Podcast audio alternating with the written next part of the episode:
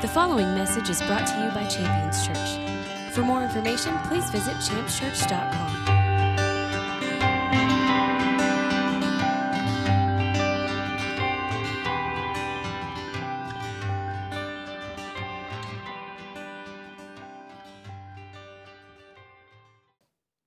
Uh, I'm excited to get into the Word.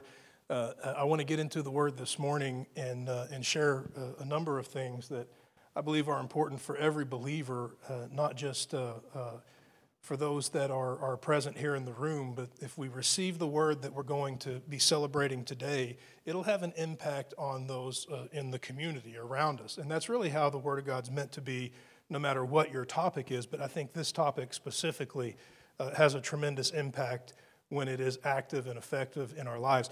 I want to give you a few, a few things that we're going to find in the scripture here. I like doing this just to stay engaged and, and kind of have them as uh, you know markers as we go through the word here, uh, things to anticipate, things to uh, look forward to, and, and, points that are really uh, worth uh, uh, taking note of and applying to our life. one, we're going to find how we're supposed to be like God how we're supposed to be like God. Now, I mean, I want you to think about this for a second so that it doesn't simply just sound cliche. God's chosen to identify himself as our Father and, and to identify us as his children. That's how he's chosen to do it. He, he could have chosen any number of relationships. I mean, he could have chosen master and servant, he, he could have chosen uh, anything along those lines, but his choice was father and child. That's a pretty amazing thing. I mean, you could sit and just begin to ponder and meditate on that and, and let wonderful revelations stir in your heart and in your mind as to what that means and what that indicates. I mean, it says a lot about his love and his affection for you, his value for you. It says a lot about who you are. That truly you are made in his image and after his likeness, as the word declares from the very beginning. And, and there is a specific way, and obviously there are more than one way, but more than one uh, uh, way to do this, but there is a specific way we'll see in the scripture how we're supposed to look like our Heavenly Father. Another thing we're going to find is the foundation of our identity. The foundation of our identity. I, I'm not sure how to word this, but I, will just throw it out there how it would feel natural to me, and I'll do it in the form of a question. Now, this isn't a question that's meant to be answered publicly, but just, just think about it.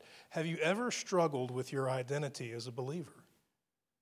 So I don't mind showing my clay feet and saying absolutely. In fact, there are, are seasons where it, it happens in, in tremendous volume. And whether those are seasons of tremendous stress or, or maybe uh, some spiritual attack or, or uh, something that God is, is purging or bringing into my life, a, a time of maturity, that uh, things are being revealed, and it, introduces a challenge to the present, but brings a, a wonderful uh, and powerful result for the future.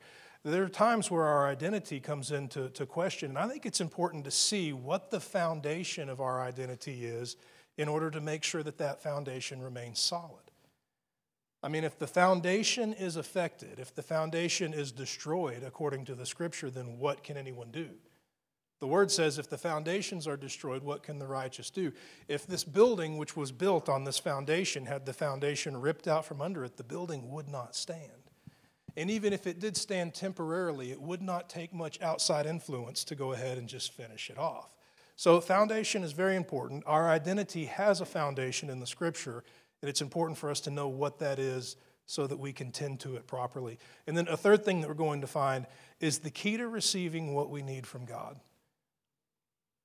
I don't say that in the form of some blank check of, of uh, a doctrine of, of uh, claiming things and, and, and those, uh, in that perspective.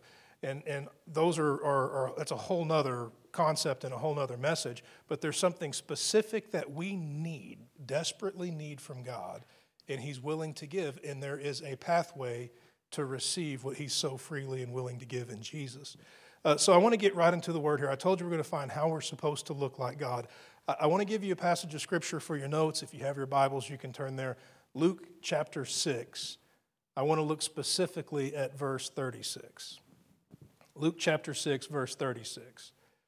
Uh, Jesus is speaking here, and he's giving a, a, a list of, of wonderful revelations that, that are, are life changing, each one.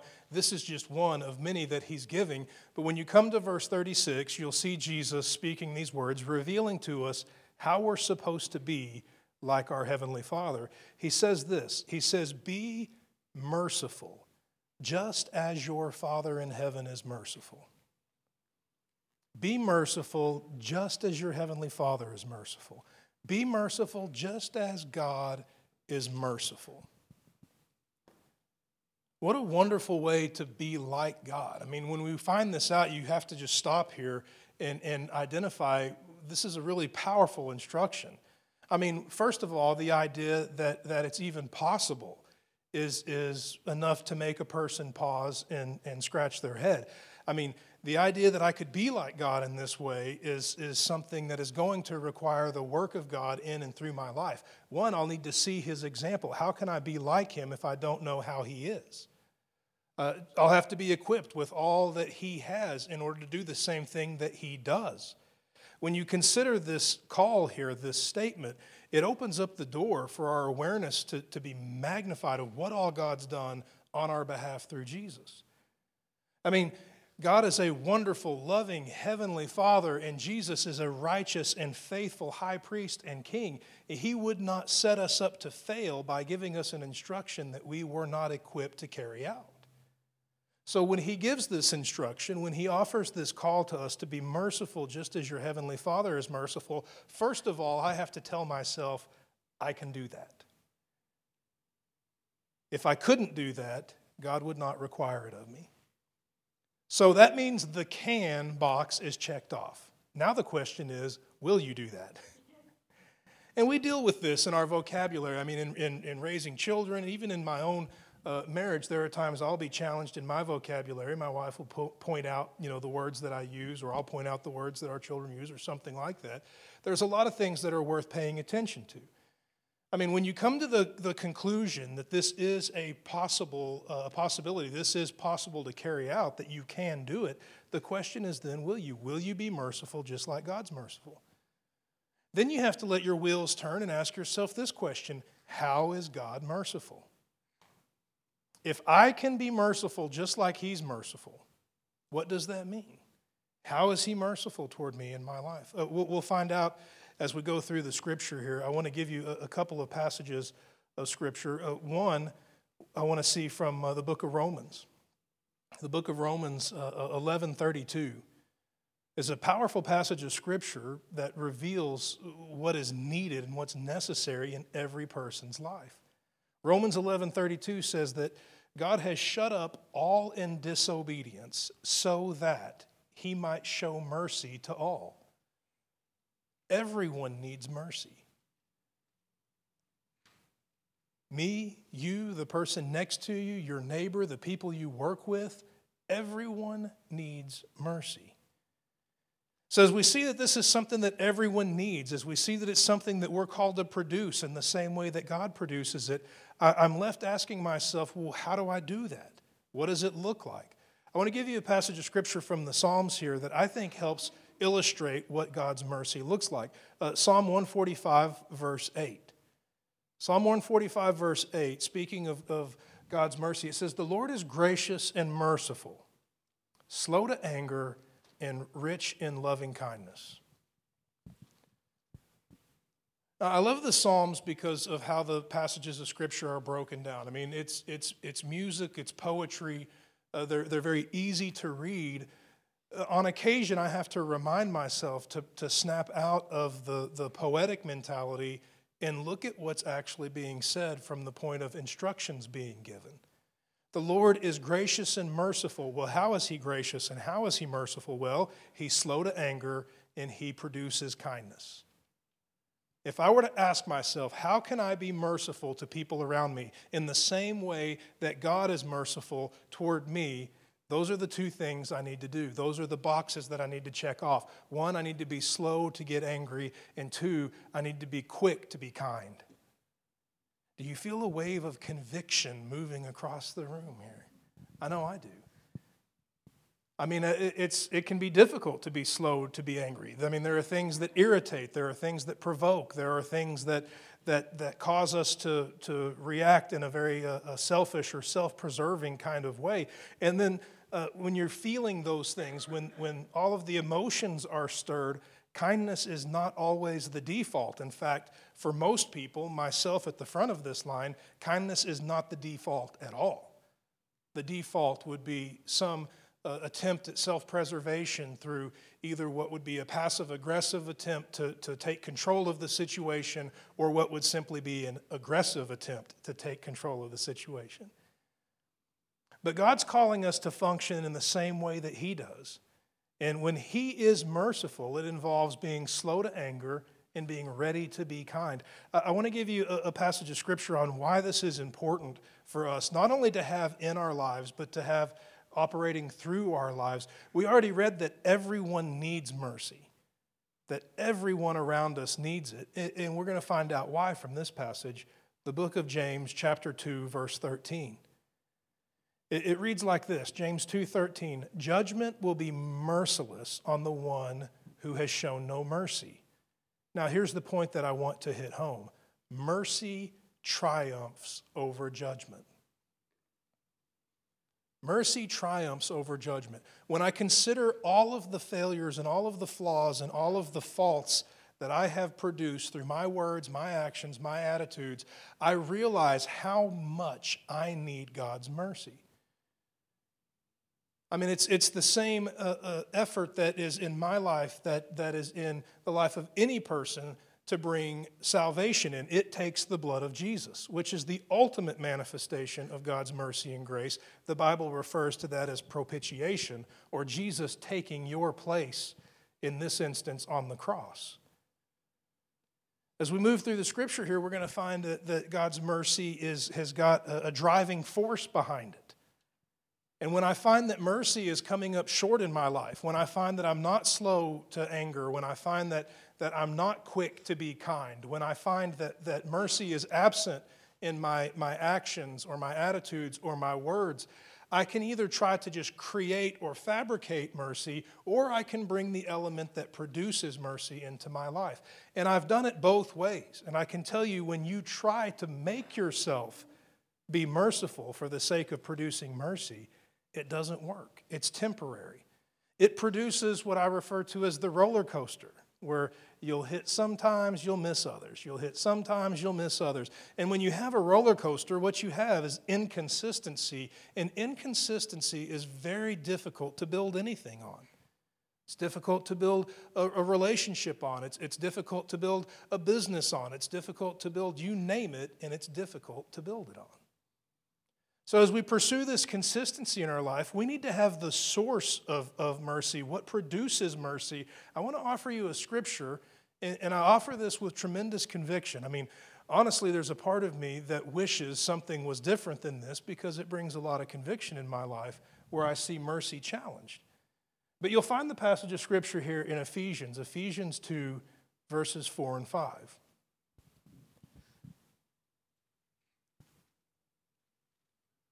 Ephesians 2, verses 4 and 5. I, I want to give this uh, uh, passage here. God, being rich in mercy because of his great love with which he loved us, even when we were dead in sin, made us alive together with Christ. Now, I know I read through that pretty fast. You might even still be turning there. We're going to read it again. God, being rich in mercy because of his great love with which he loved us, uh, even when we were dead in our sins, made us alive together in Christ. It's a passage of scripture that you could read through and, and miss maybe what's going on if you don't take your time to evaluate what's being spoken here. I mean, when you're looking at, at God being rich in mercy, you, we're aware that that's, that's who He is. As we read earlier, the Lord is gracious and merciful, meaning slow to anger and, and quick to be kind. Here we find out the, the driving force behind that, the why behind that, the cause, so to speak, for the mercy to exist in the first place. God being rich in mercy because of his great love with which he loves us. That's revealing where this mercy comes from, why this mercy exists. It's because of the love that He has for us. When I'm seeing an absence of mercy in and through my life, I can sit and try to fabricate mercy all I want, and that will lead to the roller coaster. What I need to do is I need to open up the door for love to prevail so that mercy will be produced. Mercy is the result of love. Based on this passage of Scripture, God being rich in mercy because of his great love for us is revealing that his great love for us is the cause for the mercy that we're so richly blessed to have bestowed upon us. As I begin to, to pursue God's mercy in and through my life, to be manifest in my words and my actions toward those around me, it's not a matter of pursuing his mercy simply manifest in and through me. Rather, I want to pursue his love, that which causes that mercy to be manifest in and through me. I want to give you a, passage of scripture here from 1 Peter, 1 Peter chapter 1. I want to look at verses 3 through 6. It reads like this Blessed be God, the God and Father of our Lord Jesus Christ, who according to his great mercy has caused us to be born again. Caused us to be born again to a living hope through the resurrection of Jesus Christ, a resurrection from the dead to obtain an inheritance which will not pass away. I mean, what we're seeing here is something that is incredible. You're seeing that it's God's mercy that creates this uh, new life It'll show us the importance of mercy, not just to receive God's mercy and be born again, but I want to consider this. I have the call on my life to be merciful in the same way in which God is merciful, which means I have the call on my life to introduce the mercy that can bring about resurrection from the dead that can take any problem, no matter how serious, no matter how dire, no matter how destructive, uh, no matter how ancient it may be, we can introduce the element that can bring about life in that situation. And the element that we're equipped to introduce is mercy. Mercy is the, the reason why we can celebrate new birth. If you take away God's great mercy, you don't have that which causes us to be born again. You don't have that new living hope. Which means if I am to rob mercy from anything, if I'm to rob mercy from my marriage, if I'm to rob mercy from my children, if I'm to rob mercy uh, from my work, if I'm to rob mercy from any aspect of my life, I am taking away that which can cause life. Mercy is a priority. I want to give you a passage of scripture here I mentioned before we're going to find out the foundation of our identity. And I think it's important at this point to establish that because our identity as, as the people of God is absolutely vital to our, our success and fellowship with one another and our fulfilling of our call to reach the community around us. Uh, 1 Peter chapter 2, verse 10. 1 Peter chapter 2, verse 10. We're looking for our foundation as the people of God, our identity as the people of God. 1 Peter chapter 2 verse 10. It reads like this: "For you were once not a people, but now you are the people of God. You had once not received mercy, but now you have received mercy." Uh, do you see the difference between having no identity and having identity as the children of God? The difference is the presence of mercy. And consider this consider it being more than, than the children of God, but simply being of God. And you can apply it then to any aspect of, of your life, any situation, any circumstance. I want my marriage to be of God. I want my family to be of God. I, I, want everything that I would put my hand to to be of God or identified as belonging to or coming from or through Him. It's going to be the presence of mercy that identifies it as such. I'll give you a passage of scripture here from Jude chapter 1. Jude chapter 1 is talking about the days that we live in and, and what will set us apart from the, the days that we live in as, as different than those around us in the world. Jude chapter 1, at verses 18 and 22, you're going to find these words In the last time, there will be Now, I want you to listen to this list and ask yourself do these things exist today? And the last time there will be mockers that will follow after their own ungodly lust. There will be those that cause divisions, worldly minded, devoid of the Spirit. I mean, I see that in the days that we live in. I don't know that I've ever felt more division in a community than I've felt over these past couple of years. Now, I'm not throwing rocks at one side or the other. In fact, there's not one side that would be the kingdom of God in this case. I mean, Jesus will put his foot down on the Mount of Olives, he will rule and reign, and it's then that we'll know unity. But this is fulfilling of the times, it's revealing of the times, excuse me, that, that in these last days you'll see those that mock, you'll see those that scoff, you'll see those that follow after their own ungodly lust, you'll see those that intentionally are causing divisions, worldly minded and void of the Spirit, meaning not being led by the Spirit of God. And then you see these words, but you. Now, those are powerful words. I mean, like if I'm reading this in my Bible, I probably circle, but you. It's like this is the turning point. Now, the rest of this is meant to be uh, applied to my life, to identify who I am. But you, beloved, building yourself up on the most holy faith, praying in the Holy Spirit, keep yourself in the love of God, waiting and anticipating for his mercy through our Lord Jesus Christ to eternal life. And then it goes on to say this and have mercy on those who are doubting. It's our call as the church. Now, I'm offering this to you because it, it's meant to stir a mentality that prioritizes mercy. I mean, I, I don't really wake up in the morning and, and decide I'm going to anticipate God's mercy today. It's kind of become a, an automatic thing, a part of Christianity. Uh, I'm distracted by my schedule and, and by the things that I need to accomplish today and by the things that I'm dealing with, the problems here and the problems there. But this passage of Scripture is revealing that us as believers stand out from the rest of the world because we are anticipating God's mercy. I, I love that. I mean, it stirs something in me. I mean, if, if I've had the opportunity to, to simply show you the excitement that that puts in me, it would save a lot of words, and I'm sure you'd be grateful for that. But I want you to think about anticipating something. I mean, what does even the word anticipation mean to you? I mean, you're, you're looking forward to it. You, you, you're believing it's going to come to pass. I mean, anticipation in and of itself is a manifestation of faith. I mean, there's a trust and a belief that something is going to happen and it's being uh, uh, foreseen and waited for.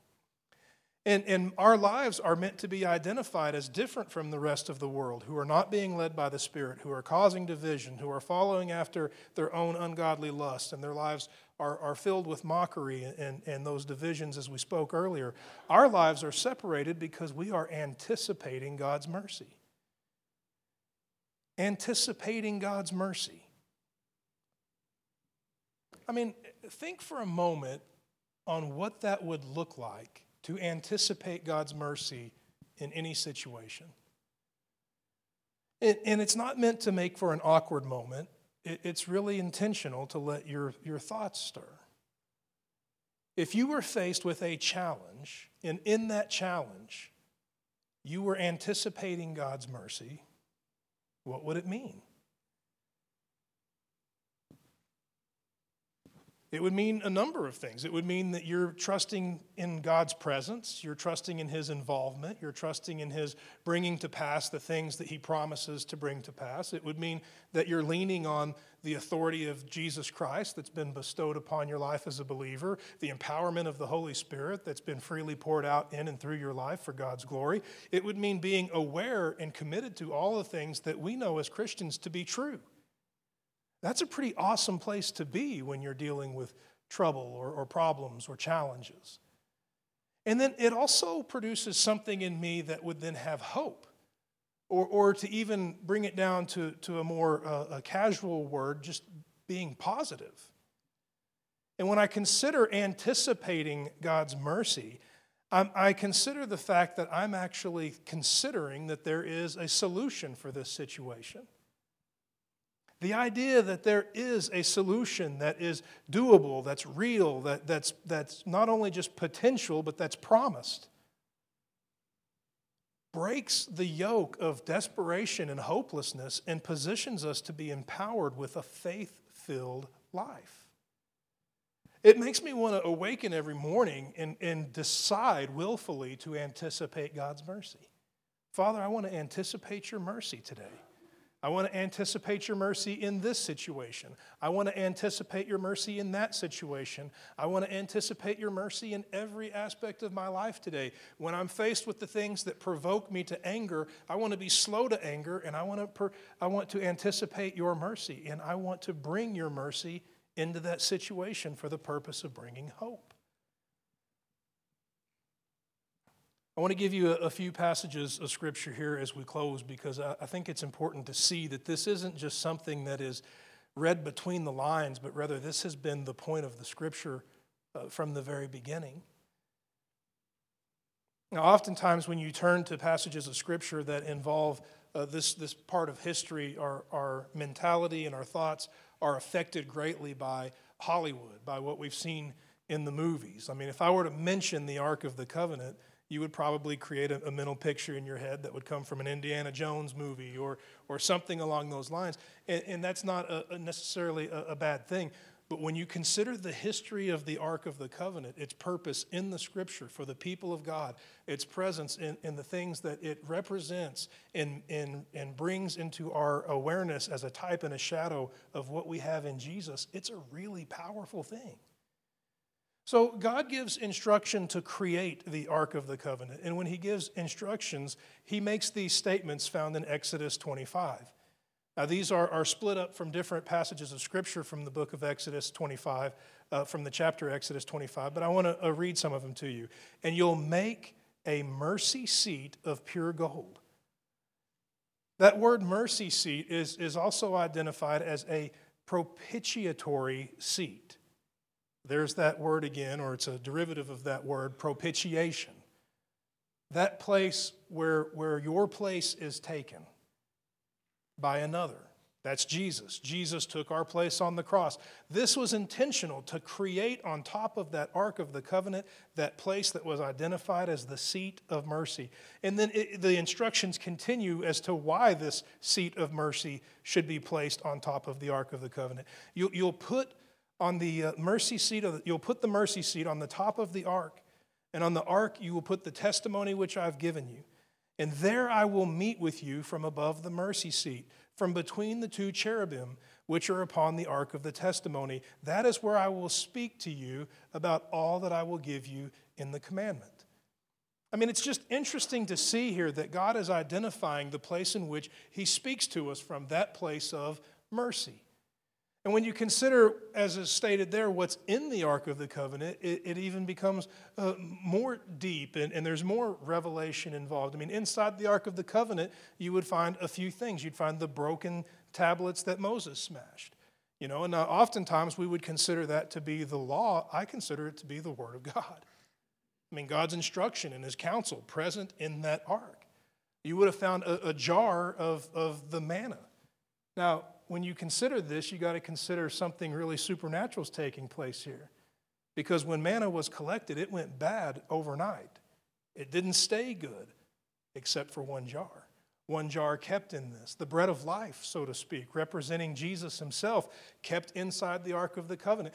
The other element that you would have inside the Ark of the Covenant was the, the rod of Aaron, the, the branch, the, the almond branch that budded, that signified the, the authority of the priesthood that God had bestowed upon him. That's the priesthood that you and I walk in today as Christians.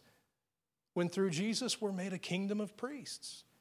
So you have the Word of God, you have the authority of Jesus Christ in the priesthood, you have the, the bread of life that, that is, is sustained and everlasting, even though everything else suffered decay. Everything that, that makes up our Christianity stuffed inside this box, and on top of that box is the place of mercy where God will meet us. And there's such a need for that mercy in order to meet God. There's a, a, a, desired effect for us to draw near to Him there. And, and I want to give you a passage of scripture from Hebrews, Hebrews chapter 4, verse 16. It's a call for you and for me to fellowship with God at that place. Therefore, let us draw near with confidence to the throne of grace, to that seat of mercy that's given as an example in the Ark of the Covenant. Therefore, let us draw with confidence, draw near to that seat of grace, the throne of grace, so that, now here comes the reason why we draw near to God at this place in the first place, so that we might receive mercy and find grace to help us in our time of need.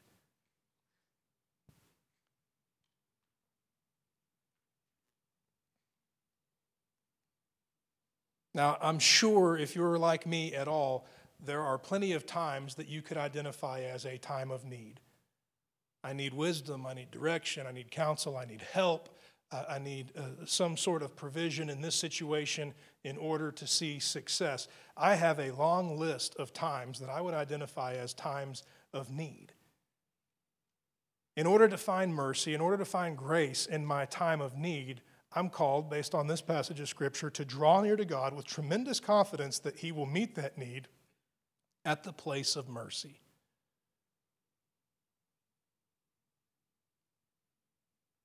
I mean, this passage of Scripture is, is meant to have an, an impact and an influence on our attitude and our thoughts. It should have an impact in, in, in my life, on my prayer life, how I approach things, that when I'm seeking these things from God, that I'm seeking them all through His mercy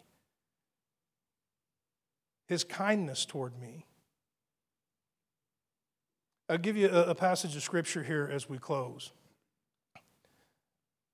I'd mentioned to you that we were going to find out the, the key to receiving what we desperately need from God. What we desperately need in any situation or any circumstance is mercy. It's mercy that brings about success. It's mercy that opens up the door for the goodness of God and the power of God to be celebrated and fully embraced. So, how do we see God's mercy magnified in our life? We approach Him at that seat of mercy in order to obtain mercy. And then also consider this from Matthew chapter 5, verse 7. How we receive what we desperately need from God. That which we desperately need is mercy. Matthew chapter 5, verse 7 makes this promise to us Blessed are the merciful, for they shall receive mercy. I mean, there have been plenty of times in my life where I've been so fixated on what I needed that I didn't look at what those around me needed. And in the kingdom of God, it, it's amazing to see the things that God would call us to in faith. It's easy for us to adopt a mentality that you cannot give what you do not have. And what we see here in the scripture is that God is calling us to give mercy in order that mercy might be magnified in and through our lives. The more that I want to see God's mercy active in, in every part of my life, I need to examine where can I release mercy? It's an interesting thing to pray. I don't have any problem taking all of my needs to God and asking God for mercy. Father, I need your mercy in my marriage. I need your mercy in my family. I need your mercy in my business. I need your mercy to be magnified. It's a whole different thing to pray, Father, open my eyes to see where I need to give mercy. Open my eyes to see where mercy can be released in my words and in my actions. Let me be a merciful man to all of those around me. And I think it's there where we find ourselves obtaining what God would reveal to us as His heart as it concerns mercy. Not a life in which we're seeking God's mercy in and for ourselves, but a life in which we're seeking God for direction and how to release His mercy through our words, our attitudes, our actions to those around us. And it's in that that we'll find that satisfaction that we so desperately long for. I want to ask you to stand with me this morning as we pray.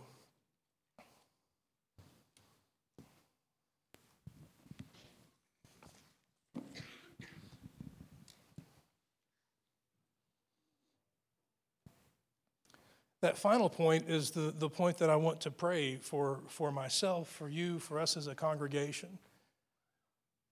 Not just to have an, an increased awareness of the importance of God's mercy or, or an awareness of its presence in the Scripture, Old Testament, New Testament, but to have a, a, a desired change in our mentality, should one be needed.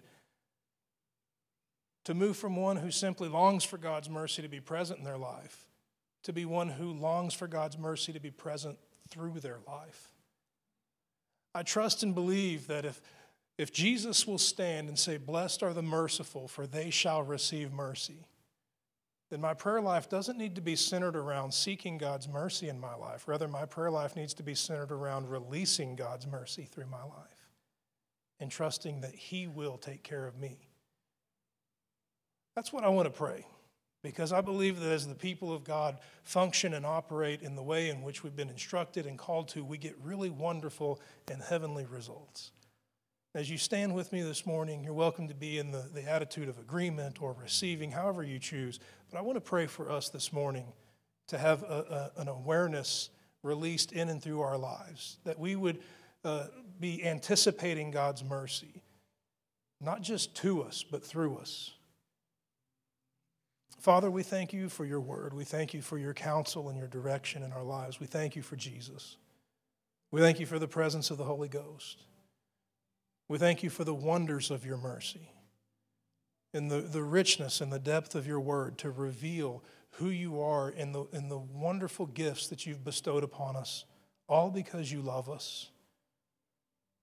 And let your love be magnified in our, our hearts and in our minds, that we would continue to see your mercy uh, poured out upon us. But let there be a, a desire in each of us, not to seek the gift of your mercy but to see your mercy flow through our lives onto those around us. Let us anticipate your mercy in our, our prayers and in our, our attitudes and our mentalities and our plans. Let there be a longing for us to seek you as to how we can see your mercy flow through our lives onto those around us. And let the result of your word, that those who are merciful shall receive mercy, Magnify your mercy in and to us.